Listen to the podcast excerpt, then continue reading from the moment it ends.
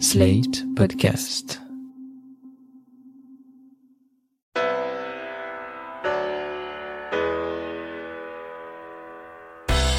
Bonjour et bienvenue dans Le Monde Devant Soi, le rendez-vous d'actu international de Slate.fr avec Jean-Marie Colombani, directeur de la publication de Slate, spectateur assidu de l'Euro et expert de la Première Ligue. Salut Jean-Marie. Bonjour Christophe. Et Alain Frachon, éditorialiste, spécialiste des questions internationales et sportif de haut niveau. Salut Alain. Salut Christophe.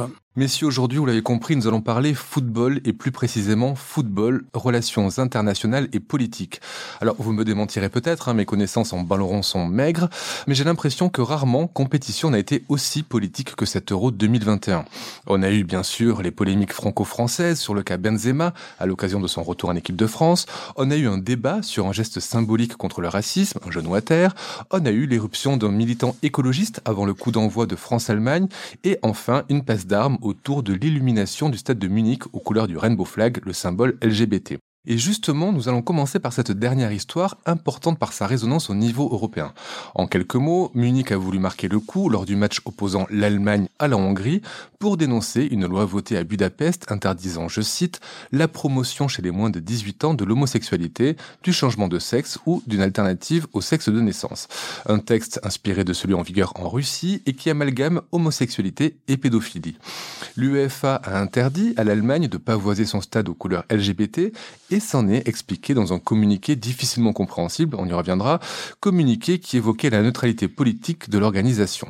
Et ce jeudi 24 juin, en marge d'un conseil européen, 17 chefs d'État de l'Union ont pris la parole dans une lettre pour rappeler leur attachement aux droits des LGBT, et en parallèle, la présidente de la commission, Ursula von der Leyen, a déclaré user de tous les moyens à sa disposition pour faire plier Viktor Orban. Une réaction forte hein, de la part des chefs d'État et de la commission. Est-ce que, selon vous, sans la mise en lumière de la question lors du match Allemagne-Hongrie, l'Union aurait été aussi prompte à réagir, Jean-Marie? Je ne sais pas, en tout cas, c'est peut-être la goutte d'eau qui a fait déborder le vase, comme on dit, mais parce que jusqu'à présent, la vigilance de la Commission européenne vis-à-vis de, des manquements à l'état de droit, que ce soit en Hongrie, en Pologne, était essentiellement guidée par euh, l'un des vice-présidents de la Commission européenne, Franz Timmermans, qui avait cela dans son portefeuille euh, dans la commission précédente. Et il y avait malgré tout une, montée de, l'irritation de, la plupart des pays européens vis-à-vis -vis de ces manquements. Et là, on est arrivé en effet à un événement qui, euh, par définition, touche tout le monde tout le monde y est sensible et donc on comprend que cet euh, événement ait provoqué une réaction en effet cette fois très ferme puisque le Premier ministre hollandais est allé jusqu'à suggérer à Viktor Orban de quitter l'Union européenne. Et parfois d'ailleurs on se demande si Viktor Orban n'est pas candidat à restaurer l'ancienne fédération de Russie et y participer parce que il aligne un certain nombre de ses dispositions, de son droit, du droit de la Hongrie sur la Russie. Donc on se dit qu'il serait en effet peut-être plus à l'aise avec la Russie que dans l'Union européenne. Néanmoins, pour l'UEFA, c'était un, problème, vous avez dit surprenant le communiqué de l'UEFA. Oui, surprenant parce que jusqu'à présent, l'organisation du football européen était très vigilante sur les questions de discrimination, notamment les questions de discrimination raciale, avait organisé plusieurs campagnes où l'on voyait régulièrement sur les maillots, dans les stades, la consigne, le mot d'ordre du respect pour euh, justement lutter contre le racisme et notamment un certain nombre de manifestations euh, assez virulentes et haineuses dans les tribunes de certains stades. Euh, et là, tout d'un coup, sur les LGBT, il y a eu ce, pas en arrière de l'Union européenne, de l'UEFA, pardon, qui est difficilement compréhensible. Et c'est peut-être le fait que la décision de l'UEFA ait choqué les membres du Conseil de l'Union européenne qui a fait qu'ils aient réagi aussi fermement et aussi vivement. Alain, euh, vous de votre côté, vous comprenez la, la prise de position de l'UEFA et est-ce que vous estimez qu'elle a eu un impact sur la, décision des, des chefs d'État européens? Sans doute. Après tout, c'est comme ça que l'a voulu euh, Viktor Orban. Il a choisi son moment, non seulement parce que euh, au printemps prochain, il y a les élections législatives, qu'il peut perdre, donc il peut quitter le pouvoir. Il y a une opposition unie contre lui. Les sondages ne lui sont pas forcément favorables. Et donc, il choisit lui-même le moment de l'euro, c'est-à-dire euh, pour que son opinion publique en Hongrie euh, soit particulièrement touchée. Euh, il choisit même quelques jours avant les débuts du match. Or, la Hongrie est un des pays organisateur cette année de l'euro. Donc il sait très bien ce qu'il fait. Il veut cette caisse de résonance. Eh bien, il l'a eu, cette caisse de résonance.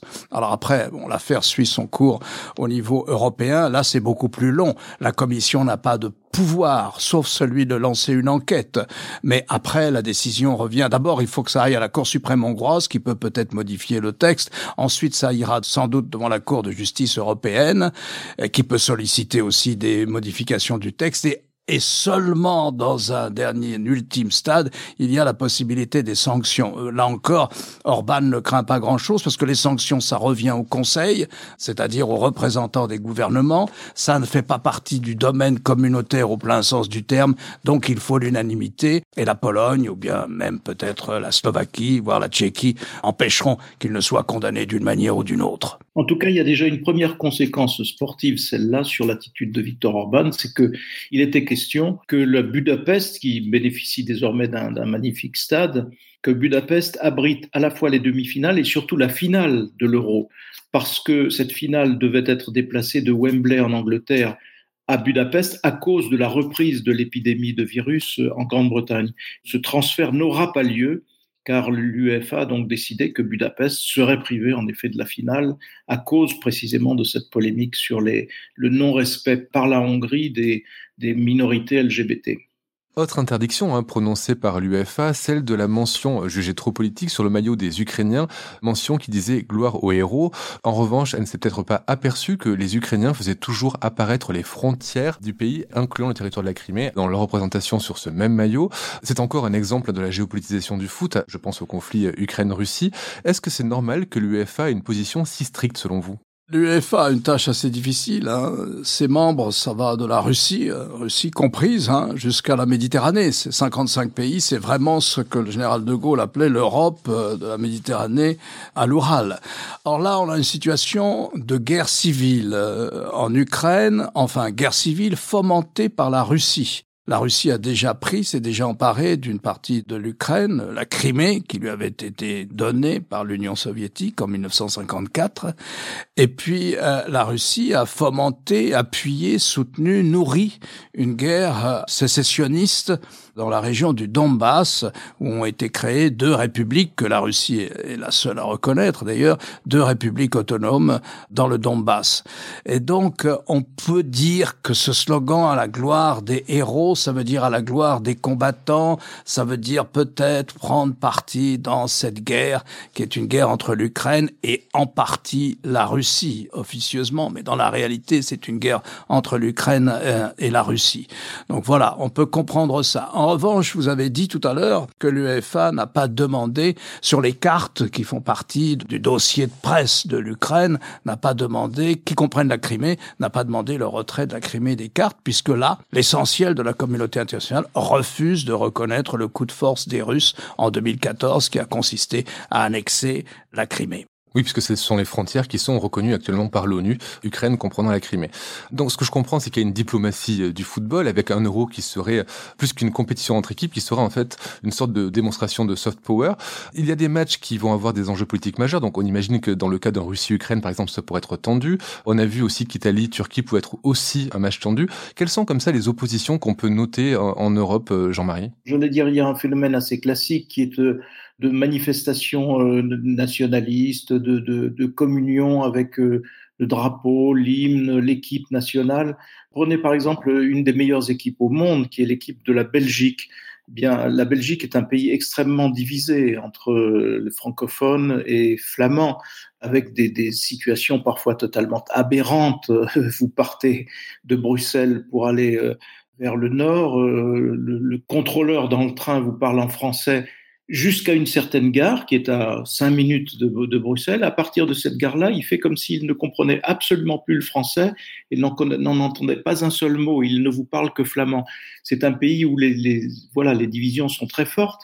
Eh bien, tout le monde se rassemble autour de l'équipe nationale de football. Donc c'est cela, mais c'est vrai aussi dans un pays comme l'Italie qui a parfois du mal avec son, avec son unité et ainsi de suite. Plus il y a des rivalités traditionnelles, par exemple entre la France la Grande-Bretagne ou même entre l'Angleterre et l'Allemagne qui va avoir un, match très fort. Mais ce que je voulais dire là sur ces phénomènes de, politisation, il y a un double phénomène euh, auquel nous assistons. Il y a d'une part, euh, d'abord, le football est un sport euh, populaire, c'est le sport le plus populaire au monde. Les grands joueurs deviennent très vite des stars. Donc il y a une première chose qui est la prise de conscience par un certain nombre de ces stars et de ces joueurs de l'influence qu'ils peuvent avoir en prenant la parole. Et ça, c'est assez nouveau, c'est assez récent, et on le voit en France à travers les prises de parole d'un certain nombre de joueurs sur des questions comme les droits des minorités, LGBT, ainsi de suite.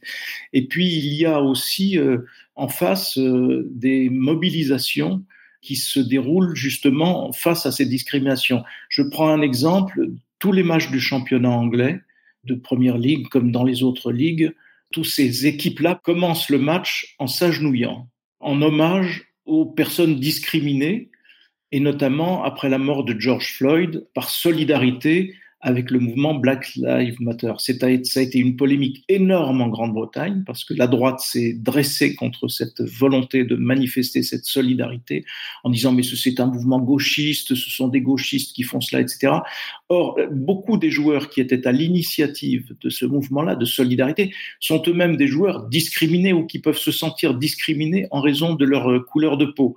Et ça arrive dans les stades qu'il y ait des, des manifestations hostiles et des manifestations de discrimination. Donc voilà, c'est ça le phénomène qui est en place aujourd'hui et qui fait que à différentes occasions, des joueurs se mobilisent, prennent la parole et obligent au fond et bousculent l'UEFA parce que l'UEFA n'a pas l'habitude d'avoir affaire à ce type d'attitude de la part des joueurs. Oui, sur le plan individuel, je rappellerai euh, deux exemples. Hein. En France, euh, celui d'Antoine Griezmann, qui euh, d'ailleurs a réagi à la politique munichoise en affichant une photo du stade aux couleurs LGBT. Mais c'est pas la première fois qu'il s'engage. En décembre 2020, il avait annoncé rompre son contrat avec la marque de téléphone chinoise Huawei en soutien aux Ouïghours. Il y a Kylian Mbappé qui, avec Griezmann encore, s'était engagé contre les violences policières après le passage à tabac de ce producteur de musique dans le 17e arrondissement. Qu'est-ce que ça dit pour vous cet engagement fort des, des à titre individuel les footballeurs, comme le, le disait Jean-Marie, euh, sont donc euh, voilà des vedettes du paysage euh, audiovisuel, du paysage médiatique. Ce sont des grandes vedettes de la culture populaire au sens le plus large du terme, pas seulement dans les pays occidentaux, mais dans tous les autres pays. Si vous voulez, on se félicite en général lorsque un sportif en Chine ou en Russie ose manifester contre euh, un comportement dictatorial euh, des pouvoirs en place. Alors là, on s'en félicite. Mais là, on critique souvent, on accuse les joueurs individuellement de politiser le sport. Mais c'est une farce.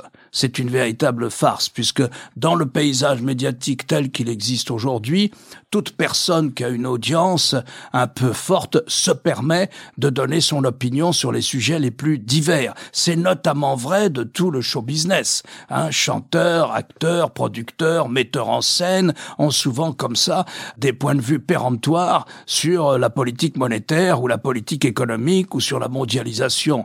Pourquoi les sportifs n'auraient-ils pas droit non plus qu'ils sont souvent au moins aussi intelligents et en général au moins aussi informés que beaucoup de gens qui se permettent de parler de tous ces sujets, eh bien pourquoi n'auraient-ils pas le droit de donner leur opinion? D'autant que, comme vous l'avez rappelé, ils le font avec une grande prudence et non pas sur un spectre très large, mais uniquement sur celui des discriminations. Alors on les accuse d'importer en Europe des modes de militantisme venus des États-Unis. Bon, et après, pourquoi pas? Nous importons bien d'autres choses des États-Unis. Voilà, on peut critiquer, on peut dire que ça aurait été mieux si c'était parti de l'Europe avant que ça ne parte des États-Unis. Mais enfin, en général, dans les grands mouvements de la culture populaire occidentale, le point de départ, ce sont les États-Unis. Alors voilà ce qu'ils font. Non seulement ça ne m'étonne pas, mais je m'étonne qu'on s'en étonne, et je ne vois pas en quoi on ferait ce procès à des adultes qui, en espèce, se mobilisent avec une extrême prudence, non pas sur des questions politiques, euh,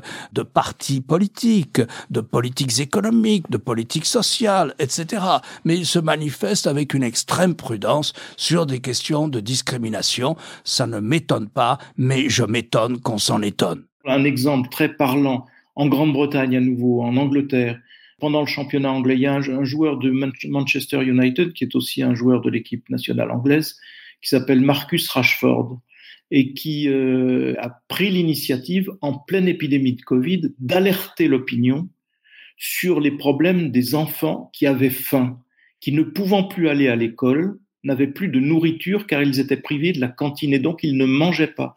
Donc il a pris l'initiative lui-même de financer des repas gratuits pour euh, un certain nombre d'écoles et des enfants. Et il a obligé, ce faisant, le gouvernement de Boris Johnson à réagir et à se préoccuper tout d'un coup et enfin du fait qu'un certain nombre d'enfants ne mangeaient plus et donc à monter un programme d'aide à l'alimentation tout bêtement des enfants qui étaient privés d'école. Vous voyez, donc c'est vraiment toujours ciblé sur des problèmes sociaux aigus ou de discrimination qui est évidemment euh, les plus souvent relevés parce qu'il y a évidemment beaucoup de joueurs de couleur en Angleterre, comme il y a beaucoup de joueurs de couleur aussi en France. Et à l'inverse, hein, on reproche pas à d'autres de politiser le sport, ce sont les, les, les hommes politiques. On a eu encore droit hein, cette année aux polémiques patriotiques entretenues par la droite, l'extrême droite et Emmanuel Valls sur Benzema, son retour en équipe de France, sur ce fameux genou à terre contre le racisme que les Français n'ont finalement pas fait lors du, du coup d'envoi France-Allemagne, euh, et même sur euh, Youssoufa, ce, ce, ce, rappeur qui devait interpréter euh, l'hymne de l'équipe de France.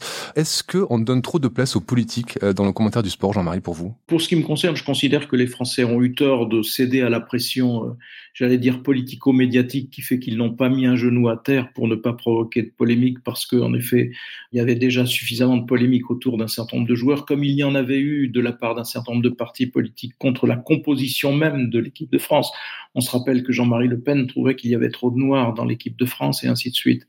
Donc euh, voilà, je pense que cette politisation, me semble-t-il, reste dans des limites euh, de la part des joueurs en tout cas raisonnable, parce qu'encore une fois limité aux discriminations, de la part de l'univers politique, on ne peut pas en dire autant parce que souvent on regarde, on se met à comptabiliser le nombre de joueurs de couleur ou de joueurs blancs, ainsi de suite, dans certains milieux, et principalement évidemment à l'extrême droite, mais pas seulement. Et donc euh, je pense que les, les joueurs de ce point de vue-là sont quand même plus raisonnables que les politiques eux-mêmes.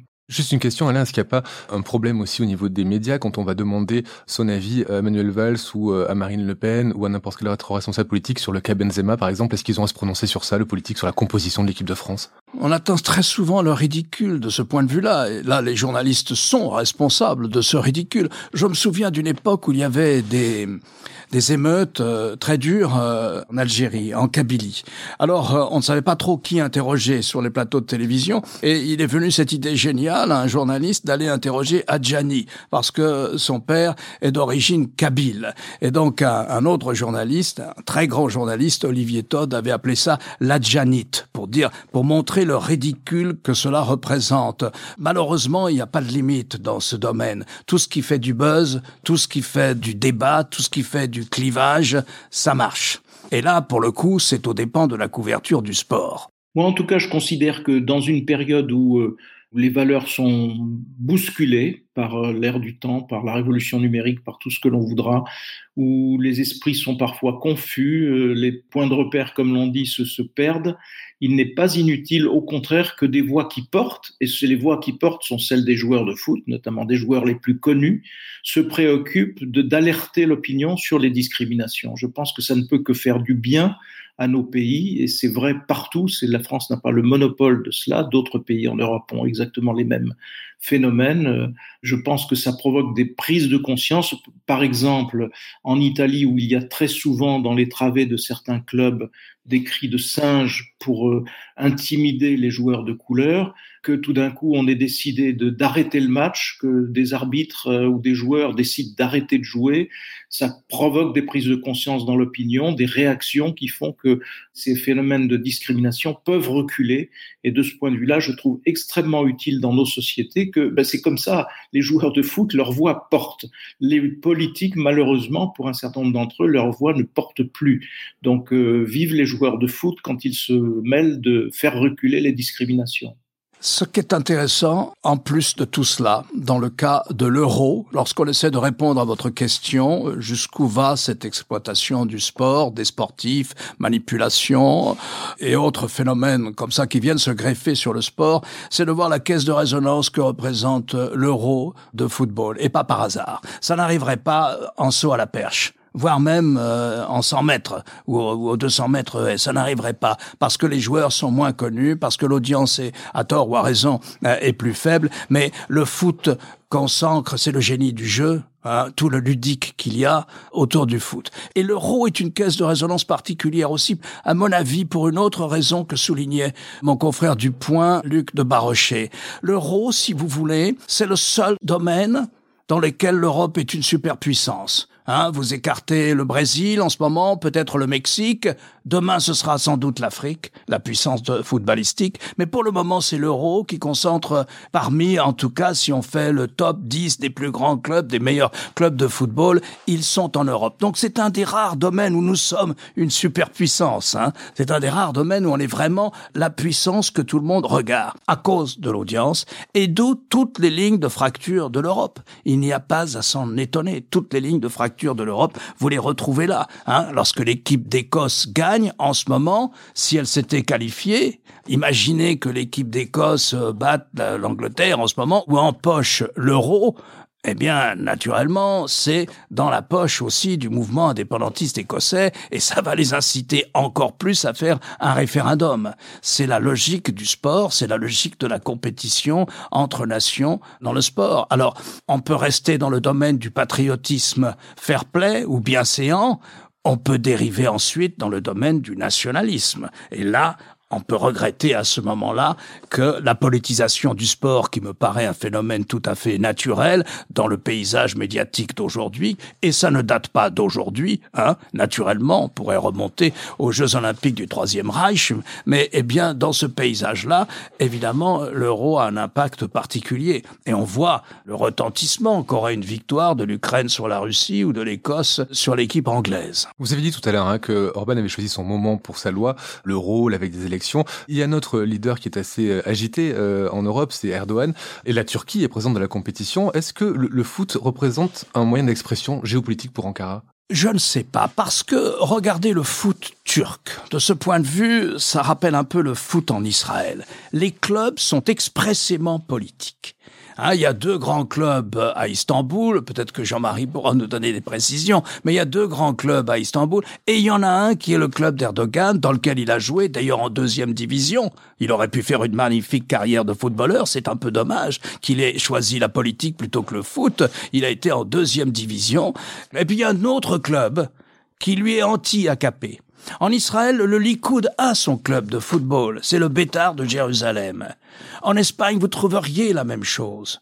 Nous, en France, il semble qu'il y ait des ailes dans le public qui soient politisées. La répartition se fait à l'intérieur du stade. Mais donc, euh, non, en Turquie, je dirais que le foot représente des clivages turco-turcs, comme en Israël.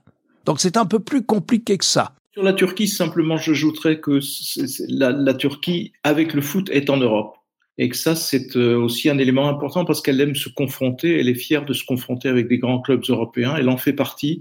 Et c'est un aspect de la Russie qu'Erdogan a plutôt combattu, euh, comme le disait Alain, c'est vraiment turco-turc, les, les, batailles du foot euh, en Turquie. Mais là, en termes d'opinion, c'est aussi une façon d'être en Europe.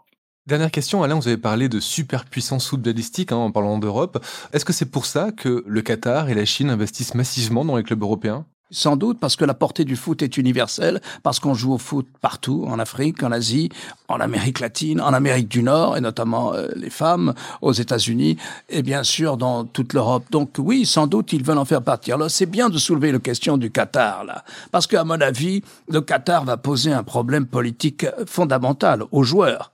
Est-ce qu'ils vont à nouveau se battre contre les discriminations, enfin manifester leur opposition pour aux discriminations du Monde, hein. pour la prochaine Coupe du Monde, puisque au Qatar, l'homosexualité est punie de la peine de mort. Alors, est-ce que tout le monde va aller jouer au football au Qatar sans soulever cette question? J'en sais rien. Mais s'il y a un moment où il faudrait peut-être porter le genou à terre sur les pelouses du Qatar, euh, eh bien, ça me paraîtrait une bonne occasion, ce championnat du monde. Des questions d'ailleurs ont déjà été soulevées à propos du Qatar par l'équipe de Norvège et par la fédération norvégienne à cause du nombre de victimes euh, ouvrières, des ouvriers travaillant sur les chantiers des stades qui sont construits en vue de la Coupe du Monde et qui non seulement ne sont pas bien traités, mais il y a beaucoup de un taux d'accident du travail qui est très élevé et donc ça suscite, ça a commencé à susciter des protestations et une menace agitée par l'équipe de Norvège de boycotter, qui finalement ne boycottera pas la compétition, mais on peut s'attendre à progressivement à une montée des protestations et en tout cas d'un certain nombre de problèmes qui, sont, qui seront soulevés à l'occasion de cette perspective de la Coupe du Monde au Qatar, avec un certain nombre de pays qui commencent déjà à mettre en cause même le choix du Qatar. Merci messieurs pour ce passionnant euh, panorama des relations entre géopolitique et football. Pour ceux que ça intéresse et qui voudraient aller plus loin, je, je, mettrai un lien dans la description de ce podcast, un lien de, de Politico qui liste les sept points chauds géopolitiques et footballistiques européens. Avant de se quitter, un pronostic sur l'issue de, de cet euro, Alain? Aucun pronostic de ma part. Jean-Marie, est-ce que vous allez plus vous mouiller qu'Alain? Non, non, parce que c'est une compétition qui est très relevée, les équipes sont excellentes, c'est même une compétition d'une certaine façon plus difficile que la Coupe du Monde parce que les équipes européennes sont très proches les unes des autres. Donc c'est vraiment la, gloire du sport. Il y a une part d'incertitude énorme.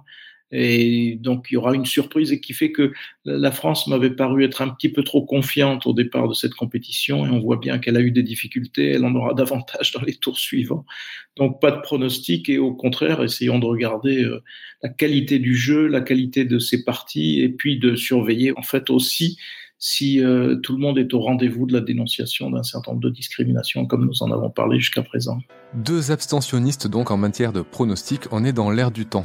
Merci messieurs, Alain, je, je, rappelle votre chronique hebdomadaire tous les jeudis dans le monde et sur le monde.fr et cette semaine vous vous posez la question, faut-il se ranger derrière Biden dans son opposition à la Chine? Jean-Marie, vous tous les jeudis c'est politique, l'émission de France 24 et vous revenez sur le scrutin de dimanche dernier, les élections régionales et départementales et euh, des conséquences de l'abstention. Merci messieurs à très bientôt pour un nouvel épisode du Monde devant soi. Au revoir Christophe. Merci Christophe. Retrouvez le Monde devant soi chaque vendredi sur slate.fr, votre plateforme de podcast préférée.